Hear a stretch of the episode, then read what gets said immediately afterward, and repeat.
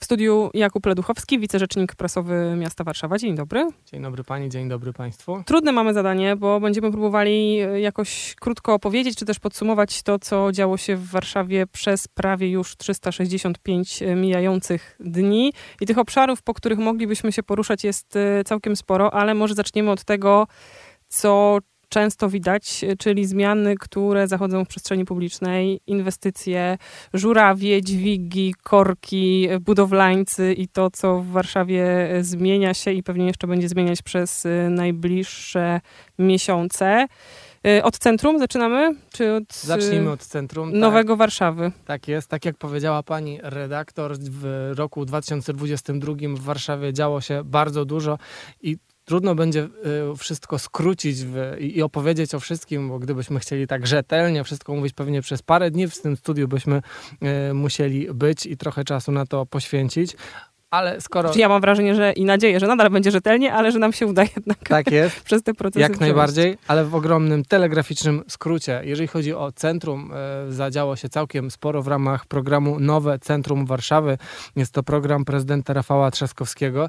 Celem tego programu jest zamiana centrum w przestrzeń przyjazną, zieloną, przestrzeń, w której chce się spędzać czas wolny. I w ramach oczywiście tego programu no, jedna z największych zmian, jedna z pierwszych zmian w tym roku to rondo Dmowskiego i przejścia na rondzie Dmowskiego. O te przejścia apelowali mieszkańcy. Apelowali... Naziemne przejścia naziemne przy rondzie Dmowskiego. O to apelowali mieszkańcy, o to apelowały organizacje pozarządowe. Obok oczywiście tych przejść wyrósł, e, można powiedzieć, las, ale to w cudzysłowie drzew, bo zrobiło się o wiele bardziej zielono. Rondo Dmowskiego, które kojarzyło się raczej mm, no, z brukiem, z kostką, zamieniło się w zieloną przestrzeń. E, ewidentnie przynajmniej w mojej ocenie, wizualnie bardziej atrakcyjną i e, jeżeli uda się gdzieś w okolice jakiegoś wieżowca, który się znajduje przy rondzie Dmowskiego, na, zwłaszcza z wyższych pięter, widać naprawdę ogromną metamorfozę tego miejsca, pomijając już oczywiście fakt, że dzięki przejściom naziemnym z, można z tej okolicy korzystać o wiele bardziej komfortowo, co ma znaczenie zwłaszcza dla osób, które poruszają się na wózkach inwalidzkich, czyli są osobami z niepełnosprawnościami albo na przykład mają dzieci w wózku. Całkiem niedaleko Ronda Admowskiego, Plac Pięciu Rogów. Jak wyglądał wcześniej, no to chyba jeszcze wszyscy pamiętają, a jak wygląda dzisiaj, jeżeli ktoś jeszcze nie widział, to serdecznie zapraszam. Mm, no nie była to przestrzeń, w której by się chciało spędzić wolny czas. Dzisiaj mamy tam wiele drzew, przy czym chciałbym zaznaczyć, że jeżeli chodzi o Plac Pięciu Rogów, to taki pełen wygląd e, zaplanowany, zaprojektowany, on osiągnie dopiero za parę lat, kiedy te korony drzew scalą się w jeden zielony dach, E, który nie tylko będzie ochraniał przed słońcem, ale też tworzył taką mm, specyficzną przestrzeń. A mm. czy kwestia nazewnicza tam się już zakończyła? Przez chwilę e, mówiono o tym, że być może zmieni nazwę na Plac Polinegri. Obecnie nazwa Plac Polinegri e, jest jeszcze w trakcie ścieżki prawnej. Jaki będzie efekt tej e, ścieżki prawnej, tych działań Za rok prawnych? sprawdzimy w podsumowaniu 2023. Proszę bardzo. Oczywiście kolejny temat do rozmowy za rok jak najbardziej. Nazwa Plac Pięciu Rogów jest nazwą zwyczajową, która wydaje się trochę się już utarła w mm, przestrzeni nie tylko medialnej, ale też wśród mieszkańców ale tak jak pani redaktor powiedziała, zobaczymy jak e, się ta ścieżka prawna skończy i czy Plac Poli Negri jednak będzie oficjalną nazwą, czy jednak nie. Kolejna inwestycja, też bardzo blisko, e, pozostajemy cały czas w centrum, parking podziemny na placu, a w zasadzie pod Placem Powstańców Warszawy. Tam prace już trwają. W pierwszej kolejności trwały takie prace przygotowawcze w tym roku, czyli przełożenie instalacji podziemnych, których było naprawdę cała masa i zawsze tak jest, że jeżeli realizuje się jakąś inwestycję, no to niestety się spotyka pod ziemią instalacje, które na jakichś mapach geodezyjnych nie były naniesione, mm, albo na przykład jakieś e, zabytki. Tutaj dodatkowo, e, zanim przystąpiliśmy do właściwej e, fazy prac budowlanych, przesadziliśmy szereg drzew, które były no właśnie, które rosły na placu powstańców w Warszawie Jednak były to drzewa z założenia posadzone w misach, z założenia tymczasowe. Mm, wiedzieliśmy, że niebawem ruszymy z budową parkingu podziemnego w ramach oczywiście partnerstwa publiczno-prywatnego, bo te inwestycje realizujemy z podmiotem e, prywatnym. Drzewa trafiły na Pragę Północ. Docelowo już całkiem niedługo mm, w tym miejscu będzie dostępnych 420 miejsc postojowych, a te miejsca są w centrum bardzo potrzebne. A to całkiem niedługo to przyszły rok, czy jeszcze dalej? Będziemy łączyć podsumowanie z planami na przyszłość od razu. No ja myślę, że za rok, gdy będziemy rozmawiać, to całkiem sporo już będzie można o tej inwestycji powiedzieć w czasie dokonanym, miejmy nadzieję. Jedna trzecia, bo to też chciałbym podkreślić, z tych miejsc będzie dostępna dla okolicznych mieszkańców, a to nie tylko okoliczni mieszkańcy będą mogli korzystać, to będzie przestrzeń na powierzchni, bo ta przestrzeń będzie jeszcze lepiej zaaranżowana niż była wcześniej. Wcześniej to była taka aranżacja tymczasowa, też wykonana na mm, wniosek mieszkańców na e, powierzchni zgodnie z konsultacjami społecznymi, zgodnie z warsztatami przeprowadzonymi przez Biuro Architektury i Planowania Przestrzennego. Mm, no, będzie bardzo, bardzo zielono. Co dalej możemy powiedzieć? Trochę już dotknęliśmy tematu dróg, tro, trochę dotknęliśmy tematu transportu, więc może już przenieśmy się do tej dziedziny. A myślałam, że jeszcze placów i skończymy na Placu Trzech Krzyży. Plac Trzech Krzyży jak najbardziej też e, w tym roku rozpoczęliśmy mm, bardzo ważne prace budowlane. Tam dlaczego ważne? W porozumieniu z mm, wojewódzkim, mazowieckim wojewódzkim konserwatorem e, zabytków mm, wypracowaliśmy projekt nowego wyglądu placu, ale nowego tylko z nazwy, ponieważ dzięki pracom odtworzymy to jak ten plac e, Trzech Krzyży wyglądał kiedyś, kiedyś w czasach okołowojennych. E, będzie o wiele bardziej zielono niż jest teraz. Tam w zasadzie obecnie można tylko w jednym skrawku znaleźć e, zieleń. Będzie o wiele przyjaźniej również i bezpieczniej przede wszystkim dla przechodniów. Przejścia dla pieszych zostaną no, troszeczkę przebudowane tak, żeby e, piesi byli bezpieczniejsi, ale również pojawią się drzewa, o, o co wielu mieszkańców postulowało. Jest to jeden z większych naszych inwestycyjnych sukcesów, można by powiedzieć, roku 2022. Co do takich jeszcze widocznych, y, to po haśle drzewa, jakby przeniosłam się szybko w naszą najbliższą okolicę, czyli trwająca budowa kładki pieszo-rowerowej. Rowerowej. Jak najbardziej. Zakończona w przyszłym roku zostanie? Ciężko mi tutaj zadeklarować się z terminem, zwłaszcza, że dzisiejsze czasy są strasznie niepewne. Mamy nie tylko inflację, ale też problemy trochę na rynku usług budowlanych. Miejmy nadzieję, że wszystkich terminów uda się dotrzymać. Za chwilę ruszy kolejny etap e, prac. Myślę, że to też będzie dosyć ciekawy punkt spacerów. Sam osobiście nie mogę się doczekać, aż e, się na taki spacer wybiorę. Miejmy nadzieję, że będzie to już bardzo, bardzo niedługo. Jak spacery to sport, a jak sport to na przykład yy, skra i to, co się na niej dzieje. Dokładnie.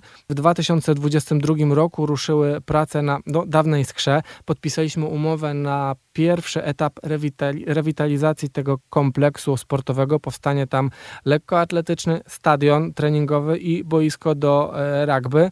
E, I również w tym roku ogłosiliśmy konkurs na koncepcję dla drugiego etapu rewitalizacji. Ten etap obejmie budowę nowoczesnej hali sportowej i stadionu lekkoatletycznego, a skoro jesteśmy w temacie sportu, to też myślę, że warto powiedzieć o ośrodku Inflancka, bo y, Inflancka, baseny na Inflanckiej w stanie najlepszym, no już jednak nie były, mm, a w tym roku zakończyliśmy modernizację tego miejsca, nie tylko samego basenu, ale pojawiło się też zmodernizowane boisko do siatkówki, cały obiekt został dostosowany do potrzeb osób y, z niepełnosprawnościami, bo Warszawa jest dla wszystkich. Jakub Leduchowski, zastępca rzecznika prasowego, gości dzisiaj w audycji. Próbujemy przyjrzeć się temu, co działo się przez ostatnie 12 miesięcy w Warszawie, głównie pod kątem realizowanych inwestycji. Czasami wybiegamy w przyszłość i zapowiadamy trochę już wydarzenia z 2023 roku. Tych procesów jest ogromnie dużo. Chciałabym, żebyśmy odrobinę jeszcze spojrzeli na warszawskie drogi, a potem może zmienili zupełnie tematy, którymi się e, zajmujemy. Trasa Łazienkowska to na pewno z tych remontów czy też zmian, które e, da się odczuć jeżdżąc po Warszawie w 2022 roku. Jak najbardziej. Trasa Łazienkowska, myślę, że wiadukty przy Agrykoli były jednymi z najbardziej zauważalnych. Mm, ekspertyzy, które prowadzili e, specjaliści wykazały, że no niestety remontować tam nie ma czego i on, ta trasa Łazienkowska, wiadukty trasy Łazienkowskiej były w takim stanie, że nadawały się jedynie do rozbiórki i odtworzenia, wobec czego ten remont to jest tylko z nazwy, a w praktyce trwa w 2022 roku trwała mm, no, odbudowa tych e, wiaduktów. E, prace są na naprawdę zaawansowanym etapie. Realizowane są odcinkami właśnie i w 2022 roku również były realizowane odcinkami po to, żeby jak najmniej wpływać na codzienne życie mieszkańców i te inwestycje prowadzić w sposób no, jak najmniej uciążliwy. Oczywiście zdajemy sobie sprawę z tego, że każda budowa wiąże się z uciążliwościami, za które serdecznie przepraszamy, ale patrzymy długofalowo. Korzyści, jakie dzięki tym inwestycjom e, uzyskamy, jednak mamy nadzieję, że przeważą tym tymczasowe niedogodności. A gdzie tam jest meta? W sensie w którym roku? Oj, jeżeli chodzi o metę, ja bardzo jednak unikałbym mówienia, mm. kiedy jest meta, podawania Nie mówię, że to terminu. do dnia, ale tam przecież są dwa odcinki w jedną stronę, potem w drugą, więc czy to zajmie jeszcze lata, czy kilkanaście miesięcy? Dokładamy wszelkich starań, żeby tę pracę zakończyć jak najszybciej, ale jednak unikałbym podawania terminów. Jaka jest sytuacja geopolityczna na świecie, wszyscy wiemy. Ona niestety ma ogromne przełożenie również na sferę inwestycyjną. Problemy w dostępie do usług, do, do produktów, do towarów budowlanych, no jednak mogą wpłynąć na proces inwestycyjny. Oby tak się oczywiście nie stało, ale wolałbym jednak nie podawać konkretnych terminów zakończenia inwestycji. Ale będę jeszcze próbowała przy kolejnych Oczywiście, omawianych proszę inwestycjach. Bardzo. Mówimy o drogach, mówimy o transporcie. Nie sposób nie powiedzieć o chyba najistotniejszej inwestycji z punktu widzenia osób poruszających się komunikacją publiczną, bo spinających krańce Warszawy, czyli e, inwestycji pod nazwą Metro Warszawskie. Druga e, linia w roku 2022 otworzyliśmy e, nowe stacje, nowe odcinki metra, tak na Bemowie, jak i na Targówku. Na Bemowie były to dwie stacje, na Targówku były to trzy stacje. Czy to koniec y, M2? Zdecydowanie nie koniec y, M2. Brakuje jeszcze ostatniego odcinka od strony y, zachodniej, czyli strony bemowskiej. Są to trzy stacje zwykłe, tam gdzie się będą pasażerowie mm, przemieszczali, z których będą pasażerowie korzystali, a także stacja techniczno-postojowa. Mm, budowa została właśnie ogłoszona. Musieliśmy dołożyć trochę pieniędzy do tego, żeby te inwestycje móc wykonać. Ponownie inflacja, ponownie ogromna drożyzna mm, na to miały wpływ, ale udało się dopełnić formalności, udało się porozumieć z firmą y, wykonawcą i ta budowa rusza, właśnie trwa e, grodzenie terenu, no i rok 2023, ale też myślę, że lata jednak kolejne upłyną pod znakiem budowy tych stacji metra. O drogach jeszcze można dużo, y, tak. ale chciałam jeszcze o inwestycje kulturalne zapytać dwie. Po pierwsze, Muzeum Sztuki Nowoczesnej, czyli powrót do centrum. Tak jest. I Sinfonia Warszawia, której kiedyś y, trochę czasu w audycji poświęciliśmy i rozpalała wyobraźnię. Tak jest. No myślę, że Sinfonia Warszawia to całkiem niedawno również rozpalała wyobraźnię, bo ta inwestycja planowana jednak zawisła tak trochę pod znakiem zapytania, dla, również cały czas, pani redaktor, obracamy się wokół tej inflacji i drożyzny. No, zawisła pod znakiem zapytania z uwagi na rosnące ceny e, materiałów i usług budowlanych. Rada Miasta Stołecznego Warszawy podjęła decyzję o zwiększeniu e, środków na te inwestycje i ta inwestycja będzie realizowana. A jeżeli chodzi o wykonane, już niemalże wykonane inwestycje, ale to jeszcze do końca, jak wiadomo, trochę czasu musi upłynąć. Muzeum Sztuki Nowoczesnej przy Pałacu Kultury i Nauki w tym roku e, no, była zawieszona wiecha, więc e, i, i, co ciekawe też pojawiło się pierwsze e, drzewo, pierwsze z wielu drzew, które będą wzbogacały przestrzeń wokół mm, Muzeum Sztuki Nowoczesnej. To może, zanim po kolejne miejsca czy też inwestycje sięgniemy, powiedzmy jeszcze właśnie o tym, jak te czasy nie najłatwiejsze, zwłaszcza dla tej części Europy. Mam na myśli z jednej strony wojnę trwającą za granicą, ale z drugiej inflację i kryzys energetyczny w tle na funkcjonowaniu miasta się odbijają. No, myślę, że one przede wszystkim zaczęły się odbijać zaraz po tym, gdy wybuchła wojna, mm, po tym, gdy do Warszawy dotarła fala uchodźców, gdy takiego codziennego trybu funkcjonowania Warszawa, mieszkańcy Warszawy musieliśmy przejść e, w tryb nadzwyczajny, w tryb szczególny. Zorganizowaliśmy centra pomocowe, współpracowaliśmy z organizacjami pozarządowymi. Warszawiacy okazali ogromną e, wrażliwość również na tą sprawę i dzielili się tym, co mieli, za co jeszcze raz serdecznie dziękujemy. Przez chwilę, oczywiście w ramach pomocy, przez ta, ta chwila trwała w zasadzie od marca do chyba początku czerwca, z tego co pamiętam, mm, w ramach działań pomocowych również komunikacja publiczna była darmowa dla uchodźców y, z Ukrainy. A finanse, energetyka, e, pojawiały się jeszcze na koniec e, lata takie gdybania, takie przypuszczenia, co trzeba będzie z prądu wyłączyć, żeby na przykład zimą na rachunkach w mieście zaoszczędzić. E, co się z tego sprawdziło, czy zrealizowało, albo gdzie trzeba było z powodów energetycznych czy inflacyjnych, mówiąc kolokwialnie, przyciąć? Przede wszystkim to Warszawa zaczęła oszczędzanie, Urząd Miasta Stołecznego Warszawy rozpoczął oszczędzanie od siebie. We wrześniu prezydent Warszawy ogłosił taki dziesięciopunktowy plan oszczędzania.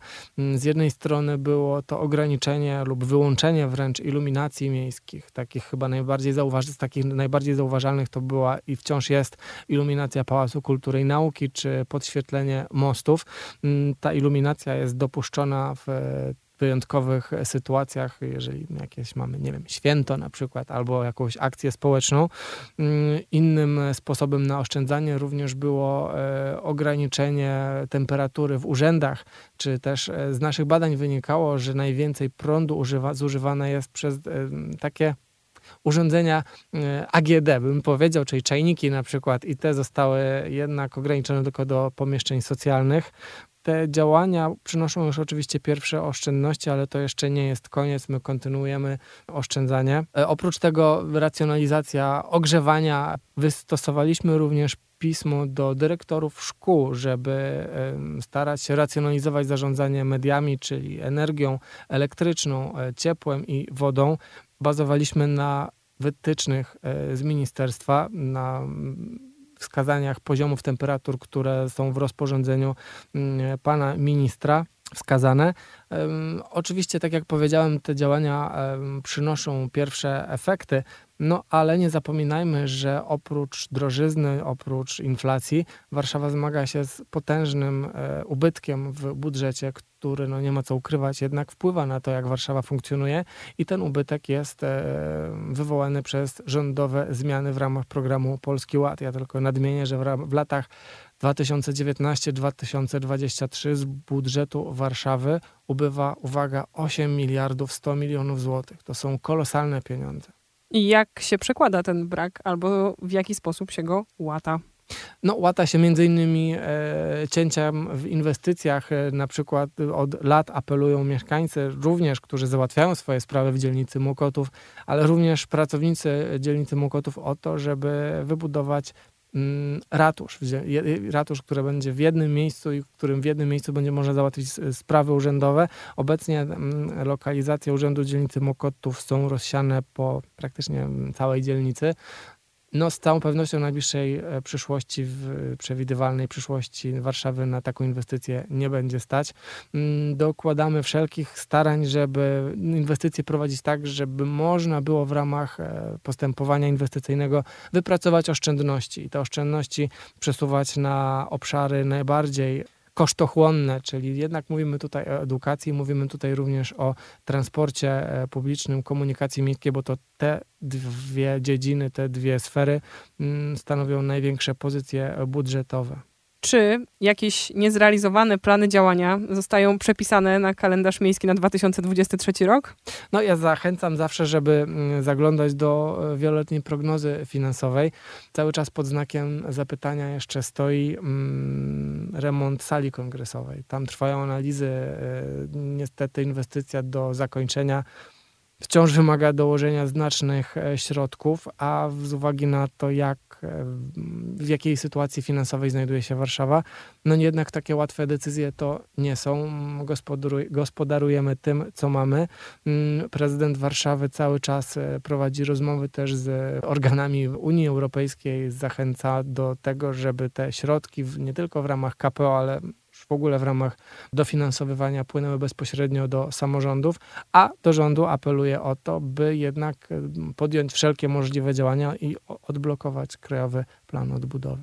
O czym będziemy rozmawiali w 2023 roku? To jest też pytanie, czy jest już zaplanowane coś, co na pewno się wydarzy i będzie ściągało naszą uwagę. No ja myślę, że takich wydarzeń to będzie całkiem sporo. Między innymi rozpoczęcie budowy, już takie fizyczne rozpoczęcie budowy metra, o tym z całą pewnością będziemy e, mówić. E, będziemy też na pewno mówić o kolejnych etapach budowy tramwaju do Wilanowa, bo wcześniej o tym nie mówiliśmy, a przecież w tym roku ta inwestycja nie tylko sporo uwagi medialnej, ale również sporo uwagi wśród mieszkańców e, wy, wy, wywołała. Pierwsze etapy inwestycji są już e, za, na nami. Podobnie również myślę, będziemy mówić o sytuacji na drogach, e, to w jaki sposób, czy ograniczyć ewentualnie wpływ samochodów. I o tych samochodach za moment, chociaż w zupełnie innym kontekście porozmawiamy. Naszym gościem będzie Tomasz Fudala, kurator wystawy Warszawa w budowie, która jeszcze trwa, ale najpierw dziękujemy. To w stronę Jakuba Leduchowskiego, który dzisiaj z podsumowaniem roku w mieście nas odwiedził.